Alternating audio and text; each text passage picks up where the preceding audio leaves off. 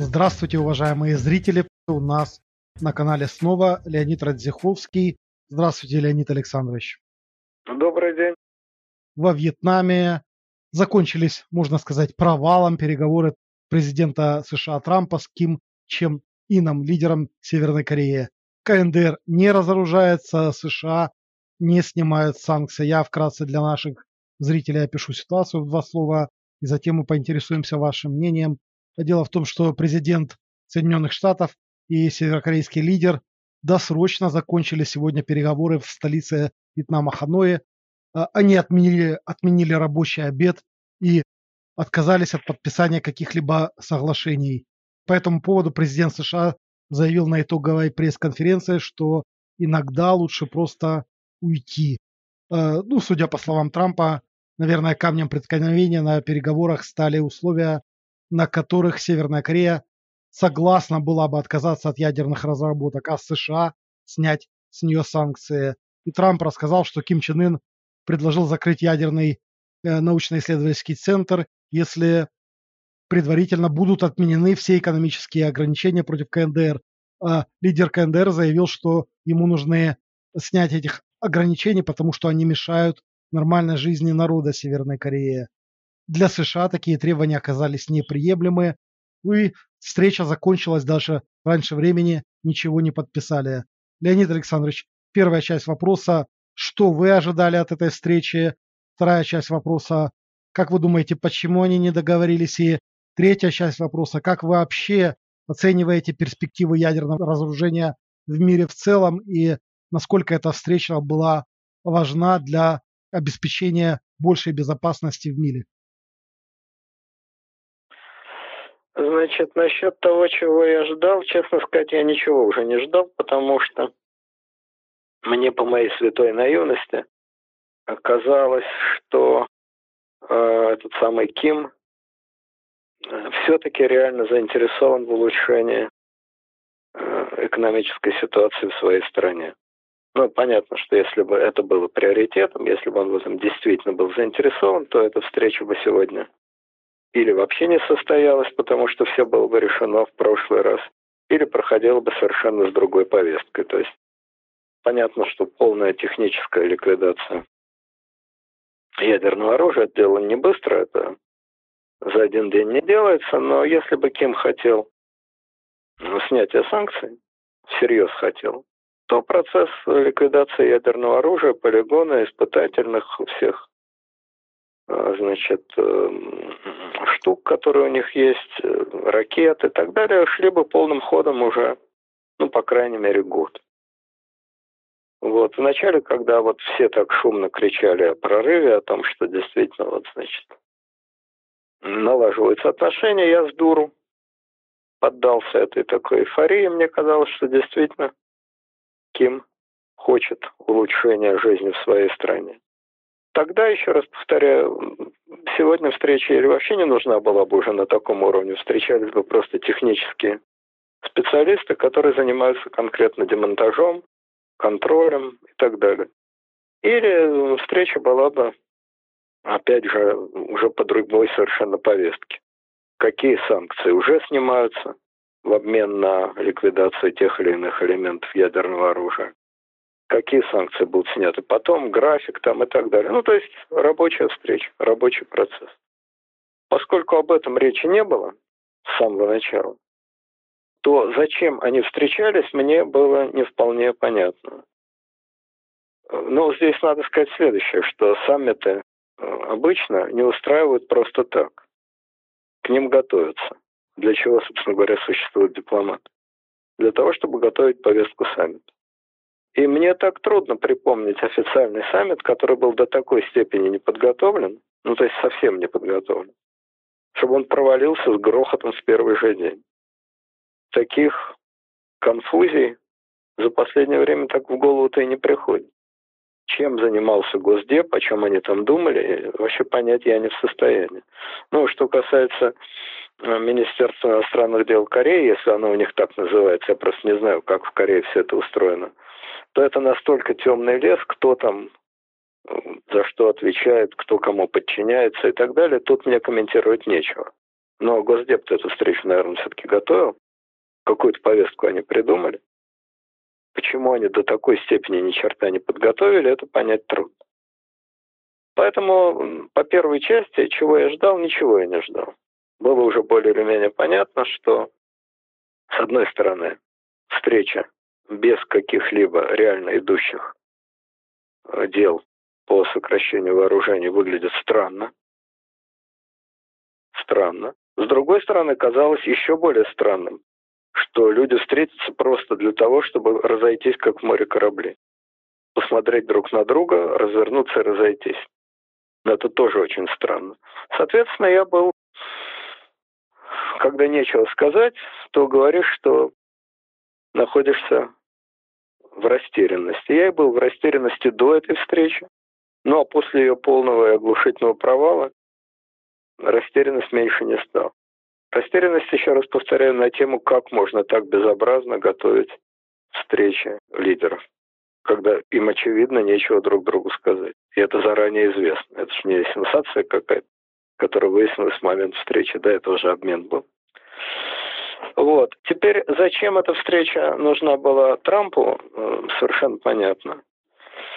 Э, он, по-видимому, не надеялся на большой успех, но все-таки он, наверное, хотел что-то продать своему избирателю. Потому что именно сейчас в Конгрессе идут именно в эти дни слушания, на которых выступают консильери Трампа, его неверный бывший адвокат Майкл Коэн, и вытряхивает грязное бельишко господина президента, и там огромное количество пыли, клопов и вони. И консильери этот, значит, называет Трампа так для начала, для разминки, что Трамп расист, мошенник и обманщик. Банальное утверждение в устах демократов, но очень интересное в исполнении человека, который в течение 30 лет был даже не правой рукой, а правой половиной мозга Трампа. Адвокат Коэн знал все. Был самый близкий к Трампу человек. Почему он ему изменил, почему Трамп его не вытащил из подсудебного преследования, это отдельная долгая тема, но факт тот, что Коэн ему изменил, и Коэн на него льет всю ту грязь, какую только возможно. Значит, в такой ситуации для Трампа хотя бы символический успех достаточно важен, чтобы этот омерзительный вкус во рту перебить. Вместо символического успеха окончательное поражение. А, и тут еще одна такая пикантная деталь, что Трамп сам сказал, что я не могу, так, ну как-то я не буду точно процитировать не в состоянии, но по смыслу точно цитирую. Не дословно, но по смыслу точно.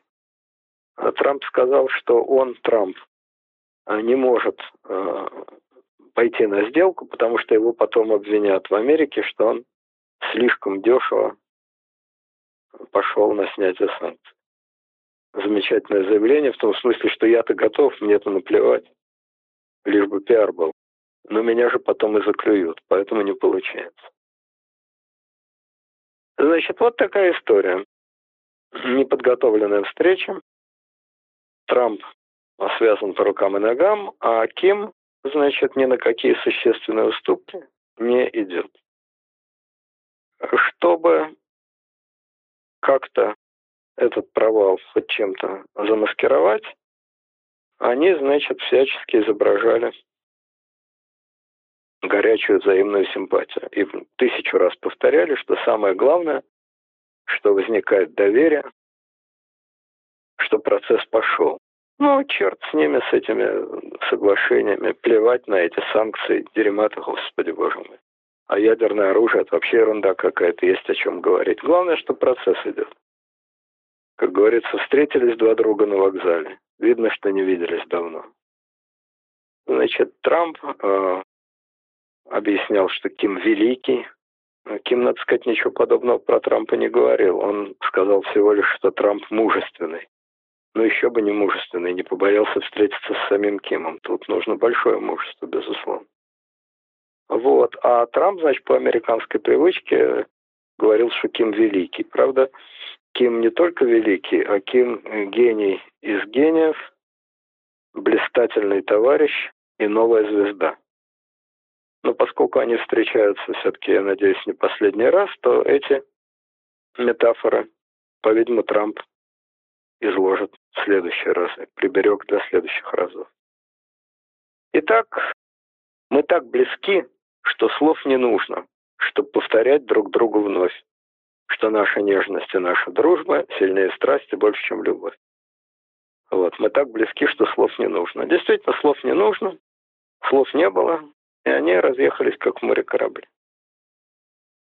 Повторяю, что налаживается, наладился, возник контакт, доверие, химия, физика, антропология, астрономия. В общем, все в порядке.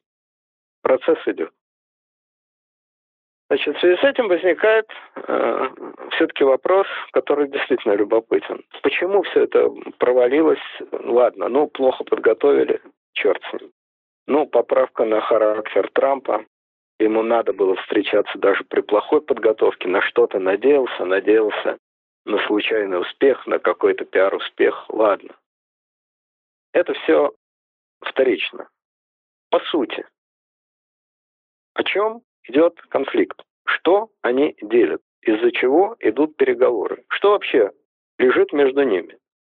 Не между Трампом и Кимом, между Соединенными Штатами и Северной Кореей. Значит, Северная Корея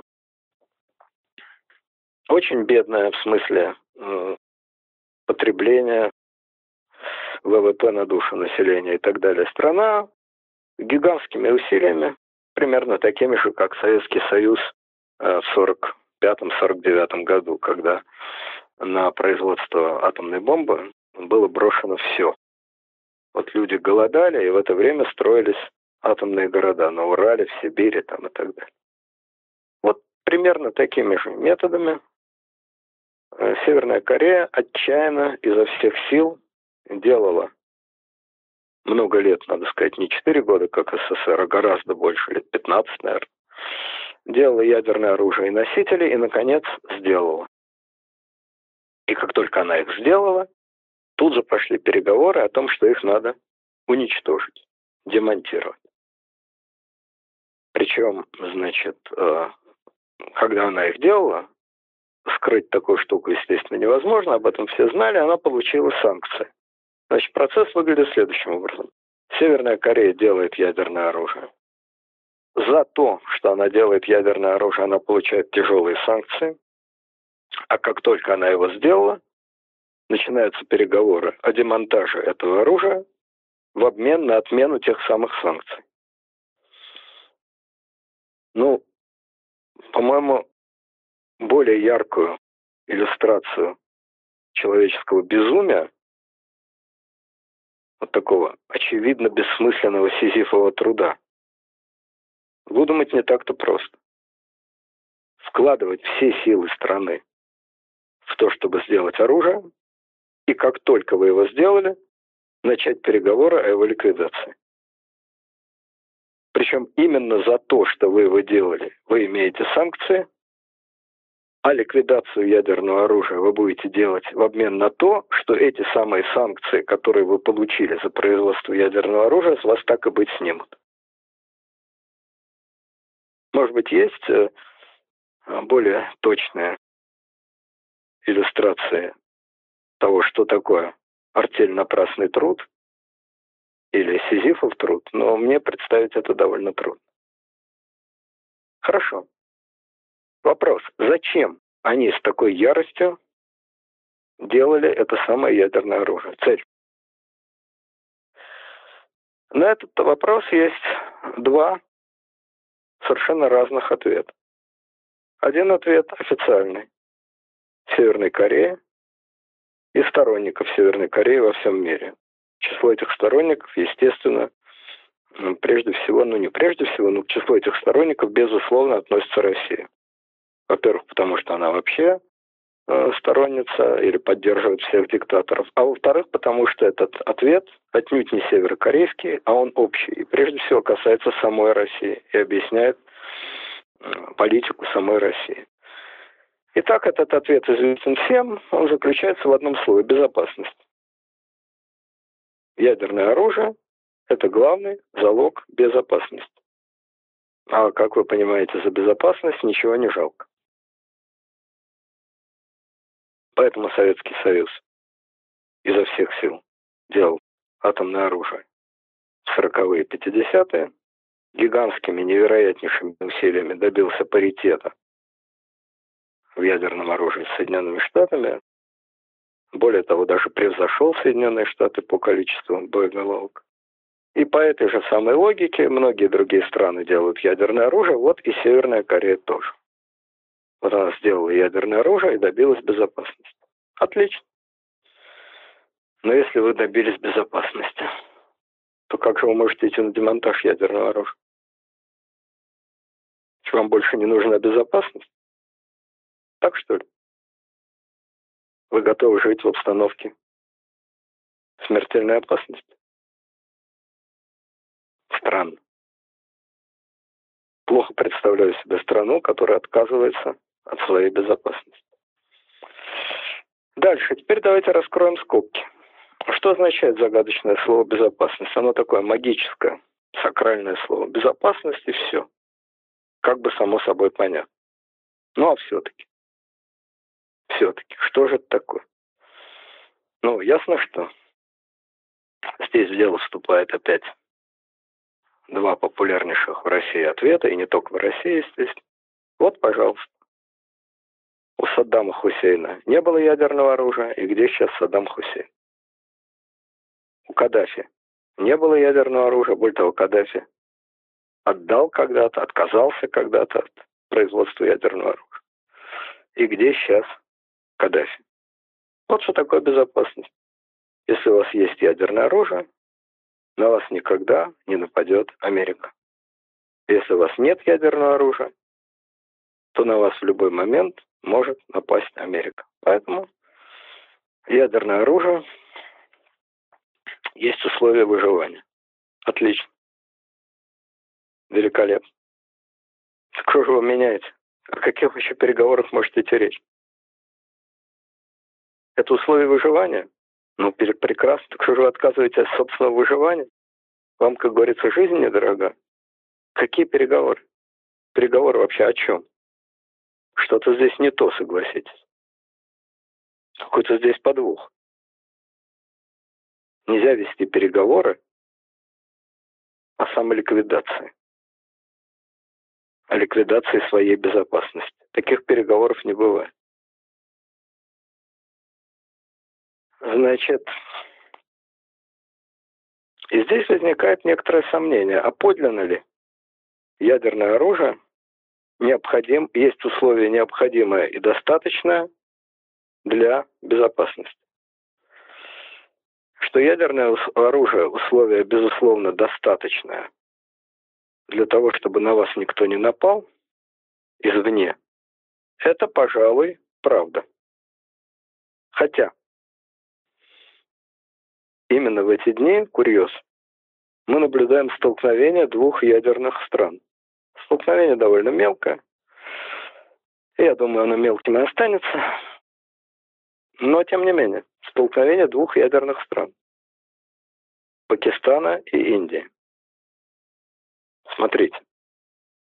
Мантра о том, что на ядерную страну никто не может напасть, что с ядерной страной никто не может воевать, именно в эти дни подвергаются сомнению.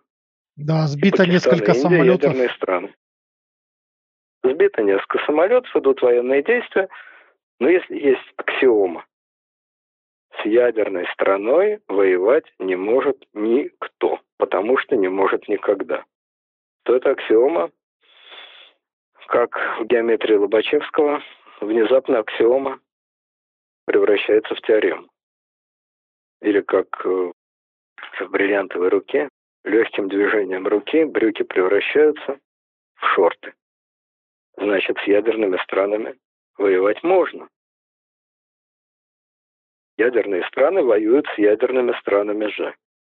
И более того, тут еще одна пикантнейшая деталь выясняется.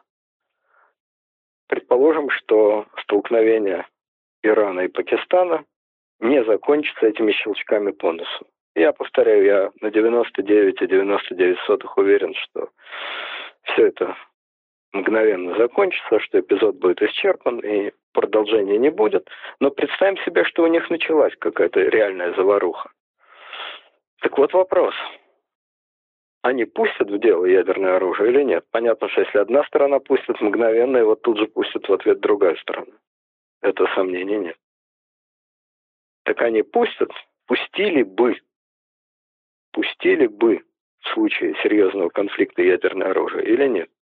И здесь выясняется еще одна любопытная деталь. Ядерное оружие – это такая штука, что можно драться, и даже серьезно драться, а его в дело все равно не пускать. Все равно не пускать. Это такая вещь в себе. Тогда его функция вообще не очень понятна. На тебя все равно могут напасть. С тобой все равно могут воевать, значит, гарантии от военных столкновений оно не дает.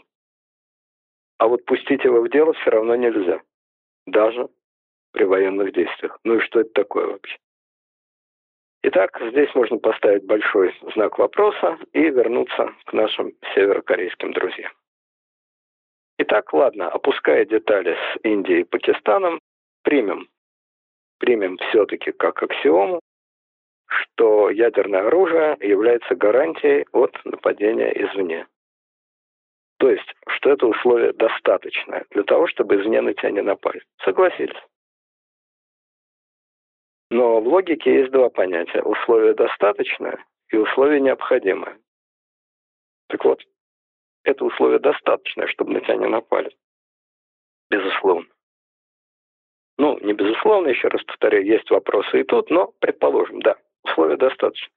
Но необходимо ли это условие? И здесь выясняется пикантная штука. В мире вообще-то 190 стран. Это только тех, которые в ООН входят. 190. А ядерное оружие есть, ну, по пальцам посчитать. Америка, Россия, Китай, Индия, Пакистан, Англия, Франция. Семь, значит, стран. Израиль восемь. Та самая Северная Корея девять. Ну вот вроде всех перебрали. Девять стран. Девять. Девять. Ну, кого-то, может, забыл. Десять. 10 из 190 стран. А на остальные кто-то нападает? Вроде нет. Так что-то незаметно, чтобы на всех, все на всех нападали. Вот даже в Венесуэле уж месяц какая-то бодяга идет, непонятно, и то американцы что-то вот, может, и нападут, конечно, весьма вероятно. Но пока что вот в течение месяца менжуются. А до этого они не нападали на Венесуэлу аж 15 лет, в течение которых лидеры Венесуэлы ведут политическую и пиаровскую войну с Соединенными Штатами. Точно так же они не нападают на Боливию, тоже крайне антиамериканскую страну. Совершенно не нападают на Кубу, хотя после 91 года советская ядерная крыша с Кубы снята. Вообще слухи о том, что американцы вот прям так берут и на всех нападают, они, как говорится, немного преувеличены. Еще раз повторю, 190 стран. Ну ладно, там 50-60, так или иначе, союзники Соединенных Штатов или там союзники союзников. Но остальные-то 120-130. Есть там мелкие страны, совершенно бессильные, есть огромные, как Бразилия, гигантские. Есть Южноафриканская республика, которая вот сама отказалась от ядерного оружия. И ничего, как-то живут, хлеб жуют, никто на них не нападает. И, наконец, есть еще один последний вопрос. Да, ядерное оружие – это, предположим, примем условие достаточное, гарантия, что на вас извне не нападут. Ну а изнутри? В Советском Союзе как раз к 1991 году был достигнут блестящий результат. количество советских ракет с ядерными боеголовками было значительно больше, чем у американцев. Я не помню, насколько больше, что-то в полтора раза, что ли, в общем, значительно больше. Ну и что? Помогли сынку тебе твои ракеты? И, между прочим, история с э, господином Каддафи началась вовсе не с нападения Соединенных Штатов, а началась она с внутренней бузы. И революции без всякого участия Соединенных Штатов, более того, против желания Соединенных Штатов, но самые настоящие революции прошли в Египте. Правильно? Было дело? Было дело. Еще в некоторых арабских странах арабская весна. И если бы там было ядерное оружие, вот было бы у Мубарака ядерное оружие, ну и что? Он бы водородную бомбу сбросил на восставших, что ли? Как ядерное оружие может помочь в случае внутреннего конфликта? Мне бы хотелось это понять. Пулеметы теоретически могут помочь. Ракеты с ядерными боеголовками как могут помочь? Каким образом? Итого, ядерное оружие не имеет никакого отношения к внутриполитическим конфликтам. Просто никакого. Ничем помочь не может. Ухудшить может. Потому что производство ядерного оружия – это дорогое удовольствие, которое, естественно, ухудшает жизнь населения. Ничем не может помочь во внутреннем конфликте. Ядерное оружие, безусловно, может помочь во внешнем конфликте, вне всякого сомнения. Но с огромным большинством стран, включая страны очень сильно антиамериканские, никаких внешних конфликтов не происходит. И никакого ядерного оружия у них при этом нет. И без всякого ядерного оружия, и не производя его, они благополучнейшим образом живут и не кашляют в течение десятков лет. И, наконец, еще одна пикантная деталь. Ядерное оружие. Ядерное оружие. Но ведь ядерное оружие его же не в магазине покупают. Его же производить надо. И вот именно период от начала производства до завершения – это самый опасный с точки зрения внешнего нападения период. Почему самый опасный? Ну, понятно почему. Потому что скрыть это дело невозможно все знают, что вы производите. Там могут не знать, на какой вы стадии находитесь. То есть тут разведка может заблуждаться. Но все знают, что вы его производите. И те же самые Соединенные Штаты находятся в следующем положении. Есть страна, с которой у них плохие отношения. И эта страна занята производством ядерного оружия. Вот этот период от начала производства до его завершения, когда вы, так сказать, защищены, это период максимальной опасности. Это вот как женщина, когда она беременна. Вот в этот период она максимально уязвима. Кто-то толкнул, там, поскользнулась и так далее. Самый опасный период. Вот эта ядерная беременность – это самый опасный период для страны. Собственно говоря, на этом и погорел в значительной степени Хусейн. Ведь на него тоже не просто так напали. Все знают, что американцы распространяют лживые сведения о том, что у него есть э, химическое оружие, ядерное оружие и так далее. Да, это была ложь, это правда. И об этом постоянно, справедливо, совершенно справедливо кричит российская пропаганда. Но она никогда не кричит о другом.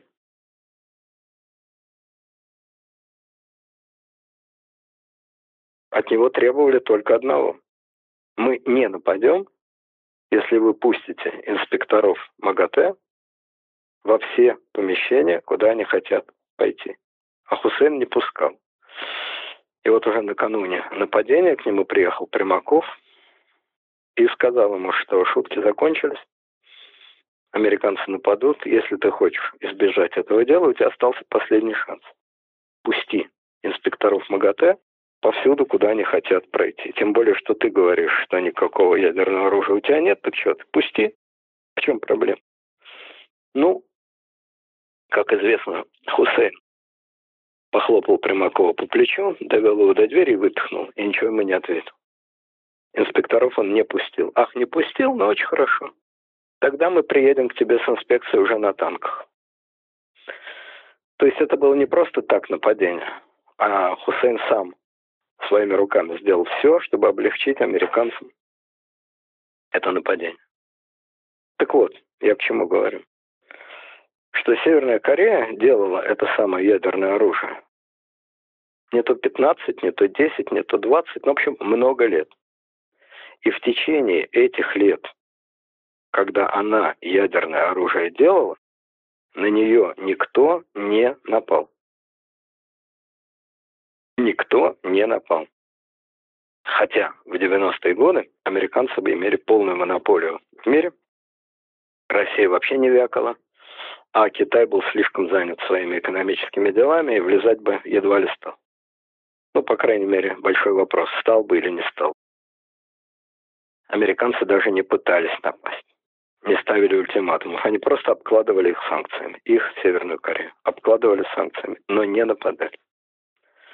Вот с учетом всех этих обстоятельств возникает вопрос, так зачем тебе ядерное оружие? Значит, еще раз, кратко краткое содержание предыдущих серий. Самое опасное – это момент производства, потому что в этот момент ты представляешь, с одной стороны, уже угрозу для американцев. Ты делаешь ядерное оружие, очевидно, делаешь против них. И второе, ты представляешь угрозу, но ты беззащитен. Потому что оружия-то у тебя еще нет, Идеальный момент для нападения. На тебя напали? Нет. Тебе ставили ультиматумы, что нападут? Нет. Тебя просто обкладывали санкциями. Вопрос. Так велика ли вероятность, что на тебя нападут американцы? Ответ – нет. Очень невелика. В Америке за это время сменилось много президентов, но никто из них попыток на тебя напасть не делал. Это первое. Второе. Есть масса стран, которые никакого ядерного оружия не делают и не собираются, при этом ведут совершенно независимую от Америки внешнюю политику. Более того, с Америкой ругаются. Ругаются до хрипоты, как ругался покойный Чавес. И Америка на них не нападает при всем их безъядерном статусе. И пункт третий. Главная опасность любого диктатора это отнюдь не внешнее нападение, это внутренние проблемы, от которых ядерное оружие уж точно никаким образом не лечит. Вот такой расклад. Тогда возникает простейший вопрос при таком раскладе. Так нафига ж ты, дорогой товарищ, вбухиваешь все свои силы, ну не свои, разумеется, а своей несчастной страны, в производство этого самого ядерного оружия? Если тема безопасности в данном случае не является абсолютной, то есть безопасности у тебя вполне может хватать и без ядерного оружия, и наоборот, его производство, я много раз это говорил, пока ты его производишь, оно не громоотвод, а оно громопривод. Оно приводит на твою голову неприятность. Зачем же ты его делаешь? Значит, если официально объявленная тема безопасности – это, в общем-то, случай так называемой брехни, потому как и без этого ты в значительной степени безопасен. И с этим никакой окончательной гарантии безопасности у тебя все равно нет, зачем ты это делаешь? И тогда в дело вступает второй ответ, совершенно другой, к безопасности не имеющий вообще никакого отношения, но имеющий большое отношение к совсем другому. Это совсем другое называется разными словами. Гордыня, понт, тщеславие, самооценка, ну и так далее, и так далее. Вот весь этот набор, да. Вот здесь ядерное оружие – штучка незаменимая.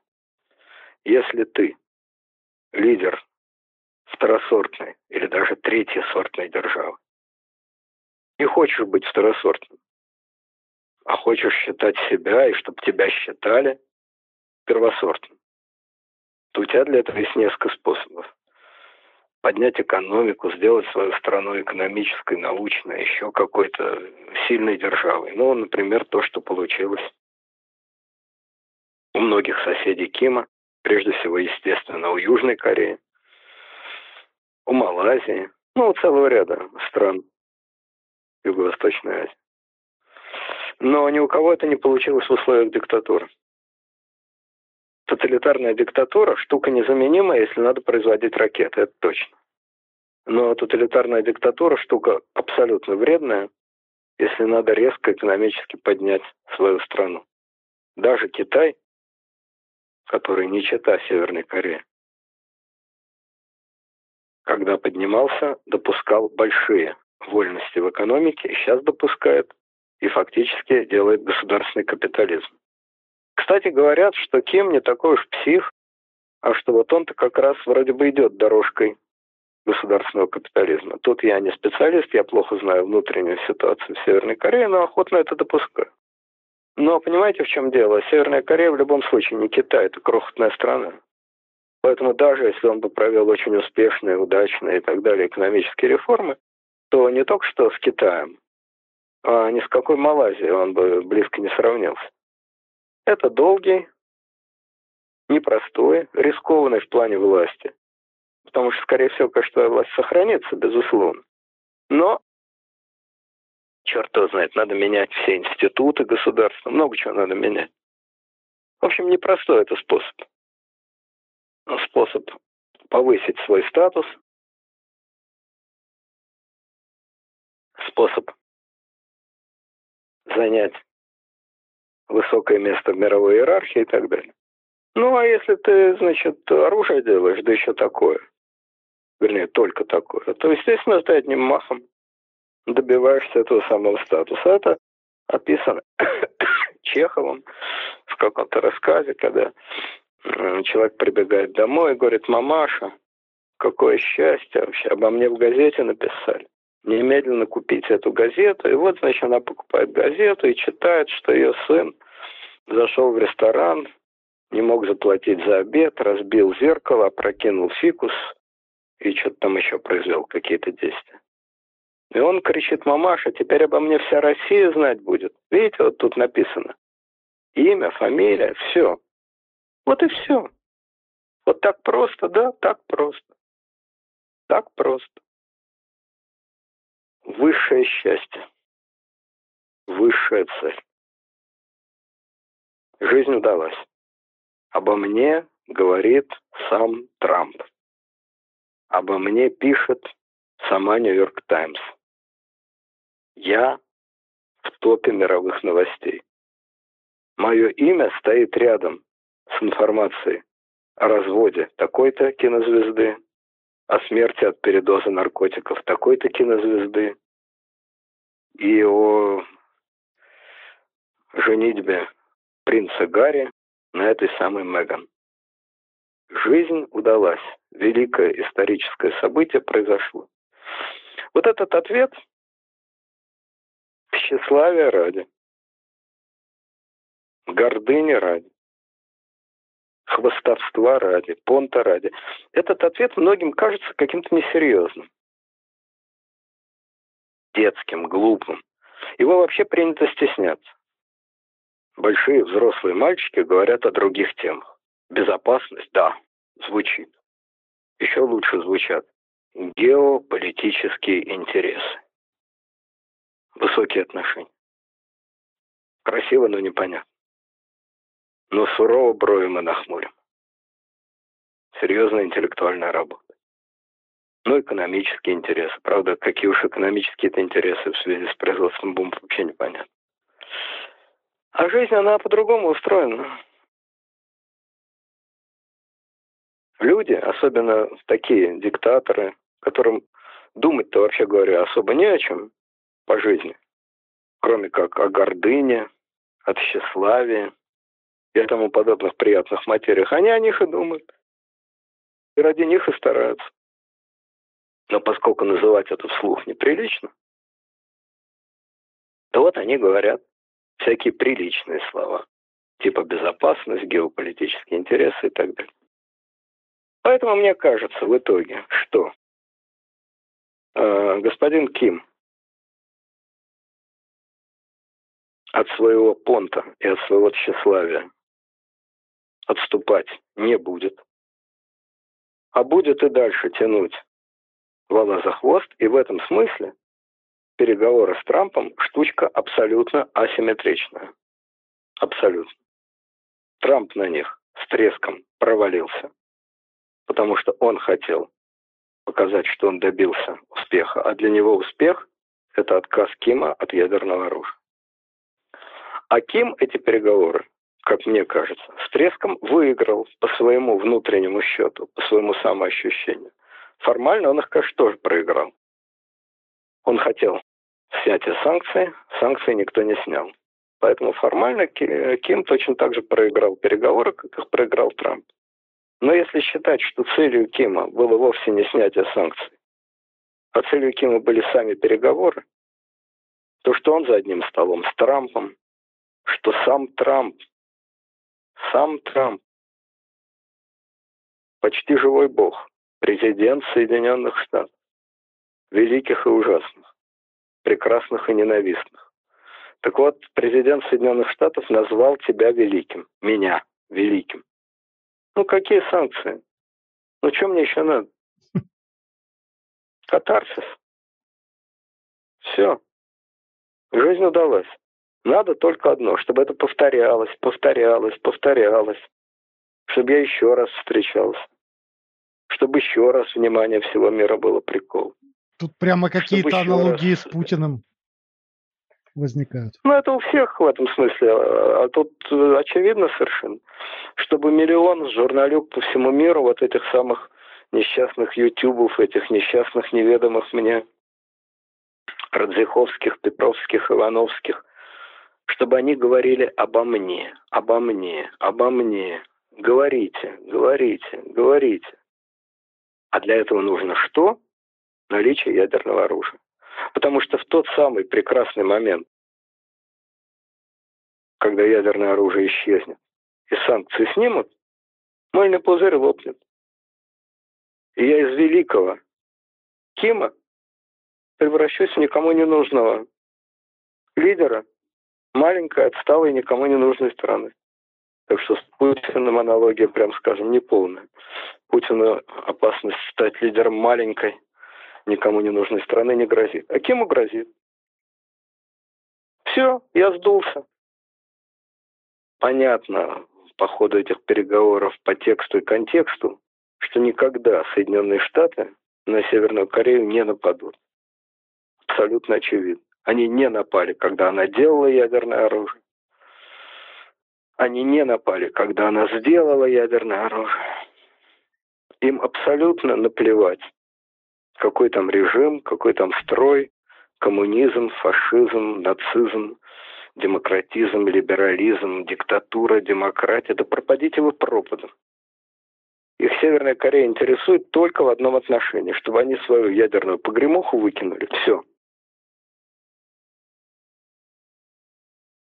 Но именно это, полная безопасность при полном забвении, это и есть катастрофа для Кима. Ну да, безопасность.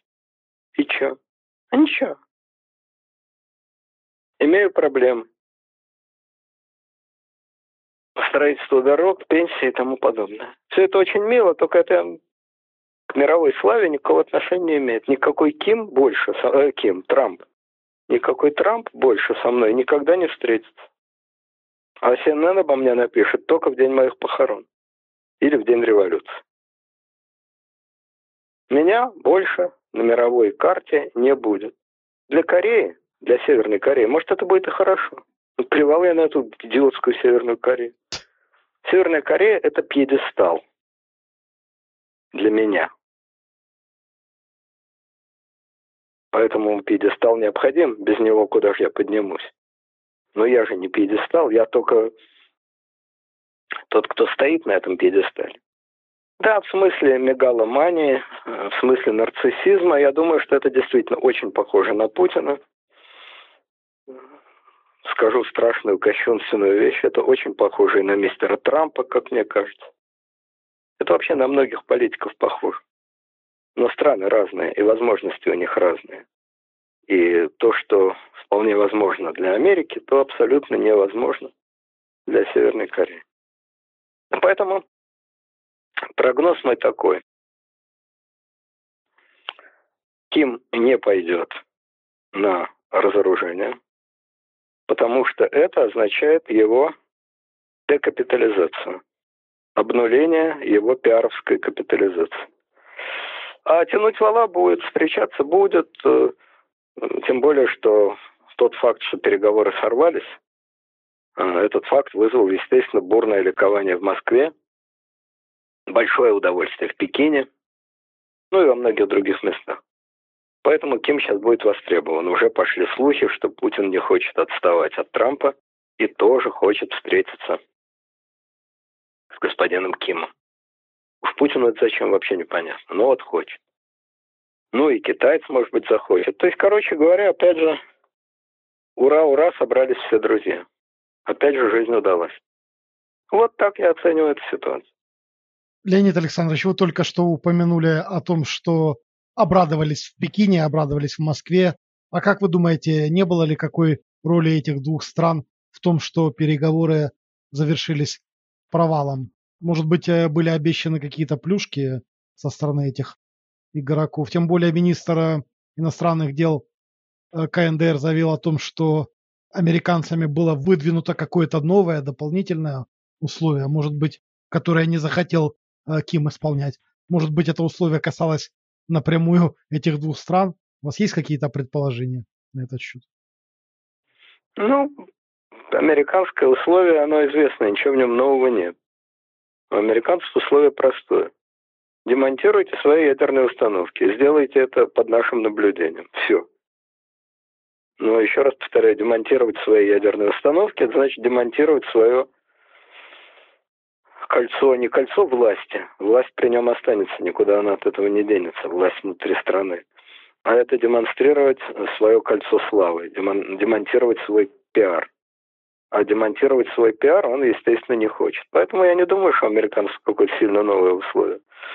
Они готовы с ним, они ввели санкции за создание ядерного оружия. Вполне естественно, что они отменяют санкции в случае отмены производства ядерного оружия, демонтажа ядерных установок. И понятно, что это должно делаться под контролем, а не просто так на честное слово.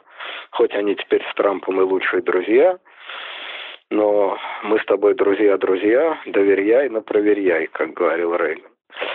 Что касается Москвы и Пекина, могли ли они дать какие-то гарантии Трампу, тьфу, Трампу, Киму? Ну, черт его знает. Могли, наверное, но не очень понятно, о каких гарантиях может идти речь. Значит, гарантии безопасности Киму не нужны.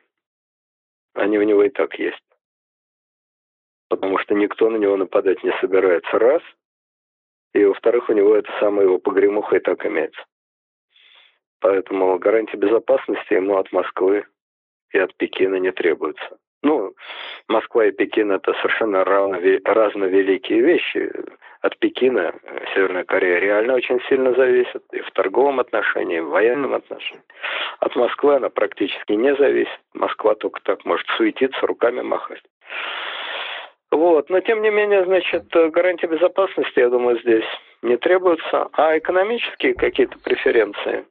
Да не думаю я, честно говоря у России сейчас не то положение, чтобы раздавать всяким Кимам серьезные экономические преференции. Денег нет. Так что держись сам, дорогой. Китай? Ну, Китай теоретически мог, да. Для Китая это, конечно, подарок.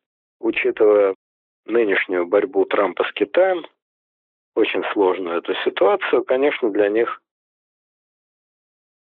любая неудача Соединенных Штатов любая трудность Соединенных Штатов, это маленькая, в общем, это практически это никак не влияет на э, проблему отношений Америки с Китаем. Но все-таки мелочи приятно. Так что китайцы теоретически могли ему что-то что подкинуть, но не знаю. И еще один вопрос. А как этот провал в сочетании с показаниями э, канцельери Коэна скажется на внутриполитическом положении Трампа? А на этот вопрос у меня ответ такой – никак. Трампу внутри Америки терять нечего. У него сейчас такое положение, на него вылито столько помоев и столько грязи, что ему терять нечего. У него альтернатива простая. Или будут предъявлены отнюдь не ругательства, обвинения, рассказы о том, какой он плохой, этого уже изменить нельзя. Уже тут все сказано, 10 тысяч первое ругательство ничего не добавит. Или будут предъявлены такие доказательства, от которых республиканцы не смогут отвертеться. Доказательства государственной измены. Не доказательство, что он с бабами спал, или там какие-то налоги укрывал, или еще что-то, а доказательства государственной измены. Или эти доказательства железные, предъявлены будут, и республиканцы припрут к стене, и им придется пойти на импичмент. Или, что гораздо более вероятно, таких доказательств не будет, и количество ругани не перейдет в качество.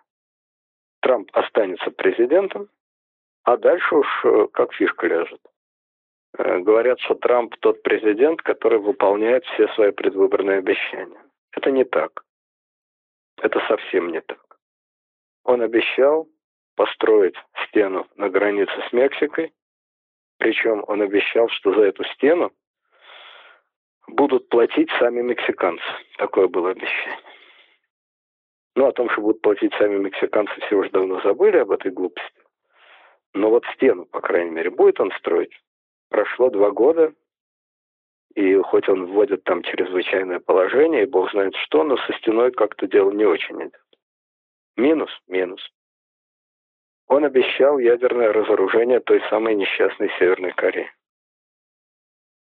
Ну вот так вот. Вот такие обещания. Он обещал, самое главное его обещание, отменить Обамовскую реформу здравоохранения. Не отменил. Поэтому я бы сказал, что Трамп это тот президент, который старается выполнять свои обещания. Это правда, старается. Но у него далеко не все получается.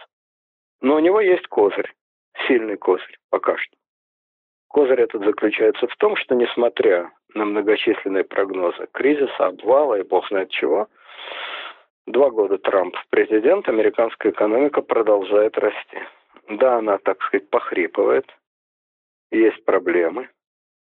Э, мудреные аналитики все время вопят «завтра обвал, завтра обвал».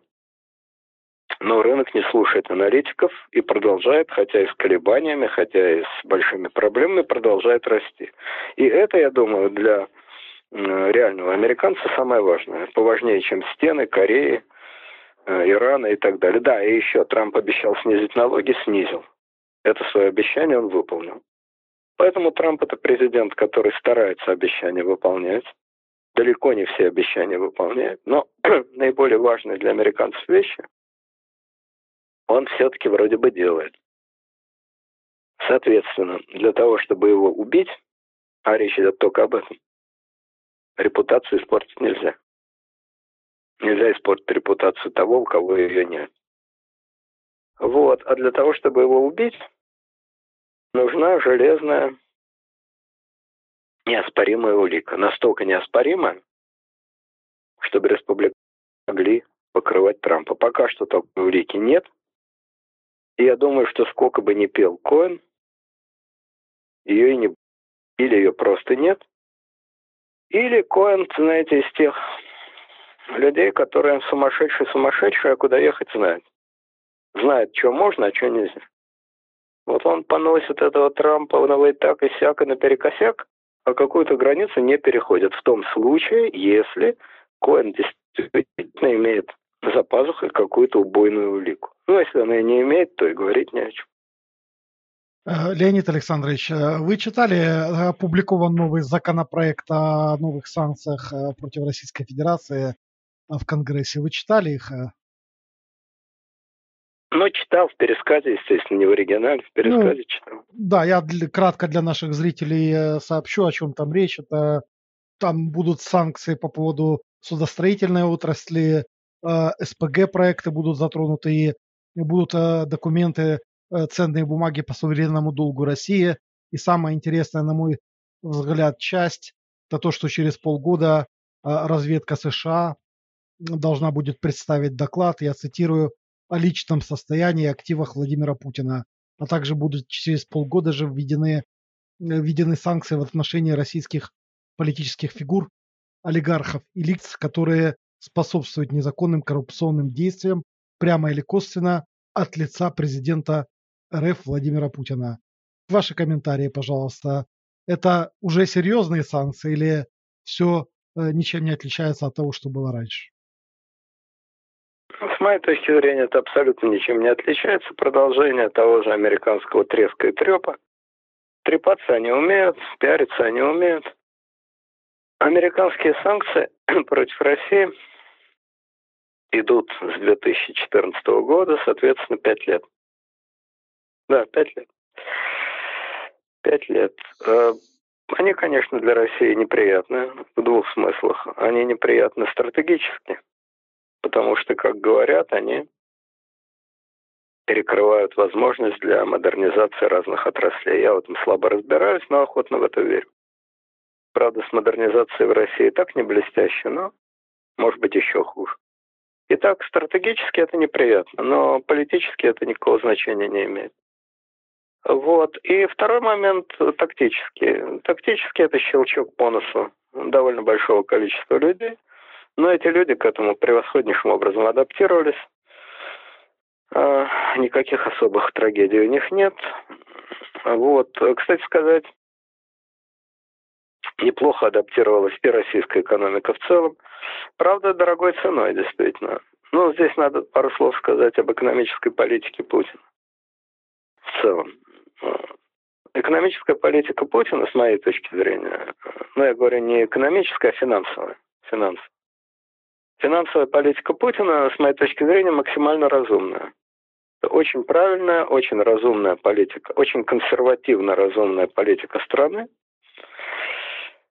которая не надеется на развитие и не стремится к развитию, а стремится к самосохранению. Вот если ты знаешь, а, что ты в любую секунду можешь оказаться в полной международной изоляции,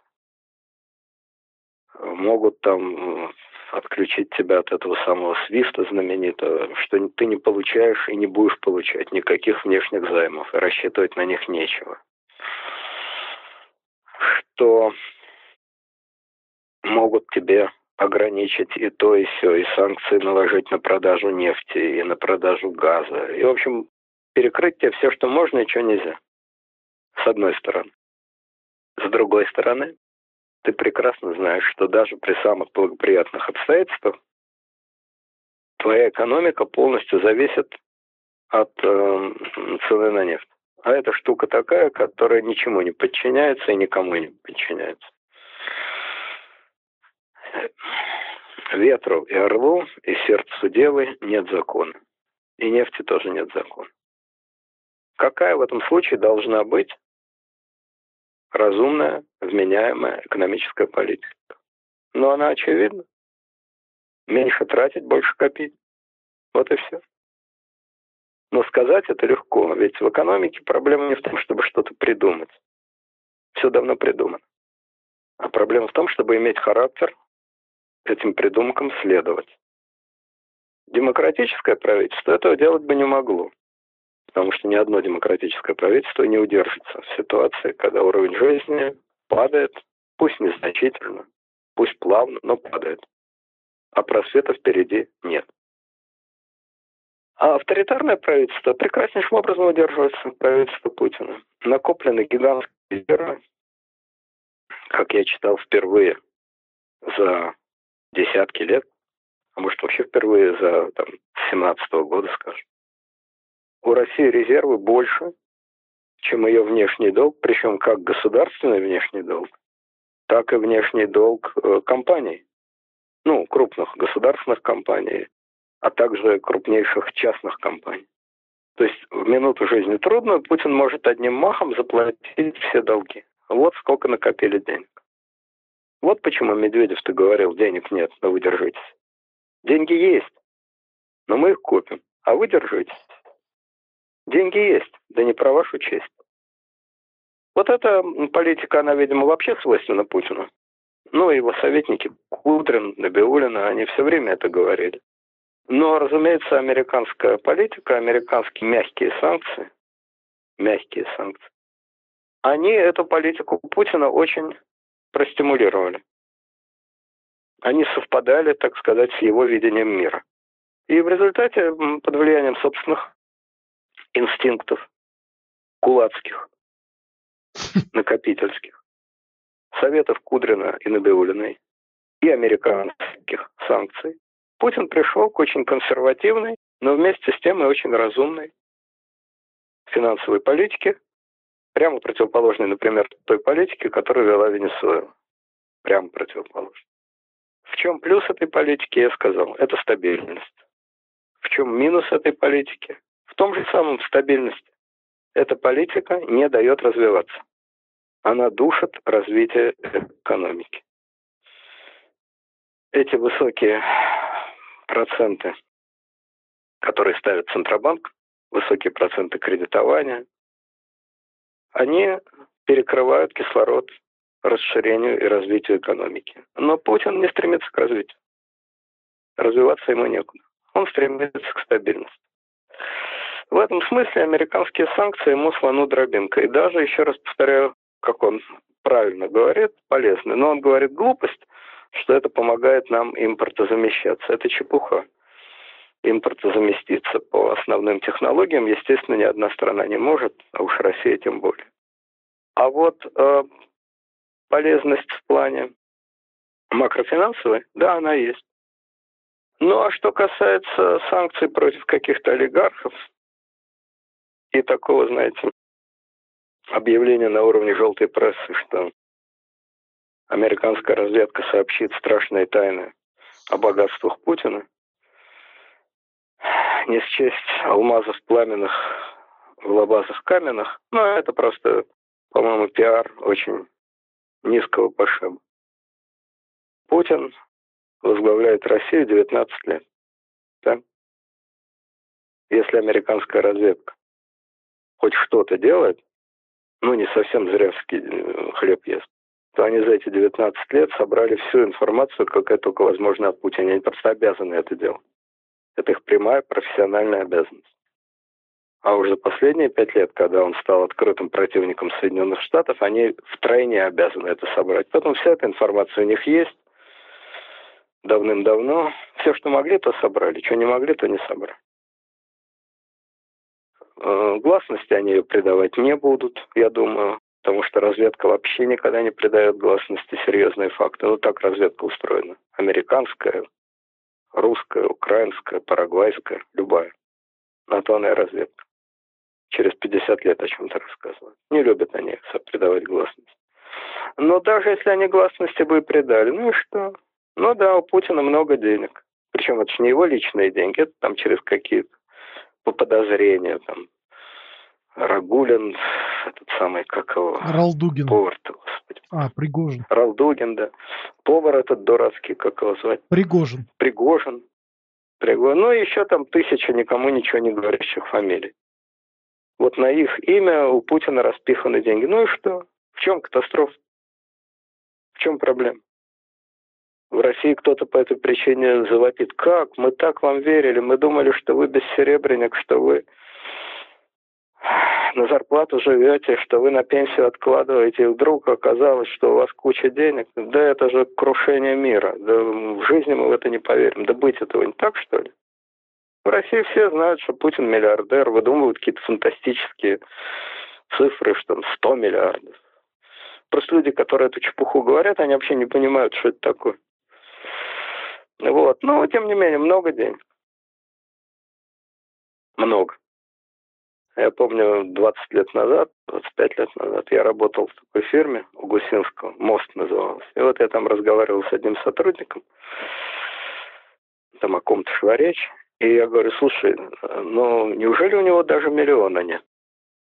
Ну, долларов. И этот сотрудник так внимательно на меня посмотрел и говорит, а у тебя миллион есть? Я говорю, ты что, смеешься, что ли? Вот, говорит. Вот в том-то все и дело. Для тебя что миллион, что 100 миллионов, что миллиард. Это бессмысленные абстрактные цифры. Ты просто не знаешь, что это такое. Много. Раз-два, а дальше много. А для людей, которые, в отличие от тебя, имеют дело с большими деньгами, для них это разные вещи. И они знают, что миллион – это много. Реально много. И совсем на дороге не валяется. А 10 миллионов – это очень много. А 100 миллионов – это запредельно много. Поэтому, когда бросаются цифрами, там у Путина 100 миллиардов, 200 миллиардов, ну, это какая-то фантастика. Ну, неважно, ясно, что денег у него много, что речь идет о миллиардах. Ну да, а кто в этом сомневается? Ну, если есть такие чудаки, так они и дальше не поверят, они и дальше будут считать, что у него дедовские «Жигули» и прицеп. Вот они, они и есть этот прицеп. Вот они в этом прицепе, с этим прицепом и остаются. Но это их проблемы. А все эти разоблачения, они абсолютно никакого значения не имеют. Ну, для Путина лично, наверное, неприятно, что копаются в его делах, но переживет. А, Леонид Александрович, спасибо большое за очередной э, огромный кусок уделенного нам времени. Э, желаю вам здоровья и передаю вам большое спасибо, э, которое я вижу в многочисленных комментариях под э, вашими монологами у нас на канале. Спасибо вам большое, всего доброго, здоровья. Спасибо, спасибо, всего доброго, счастливо, пока.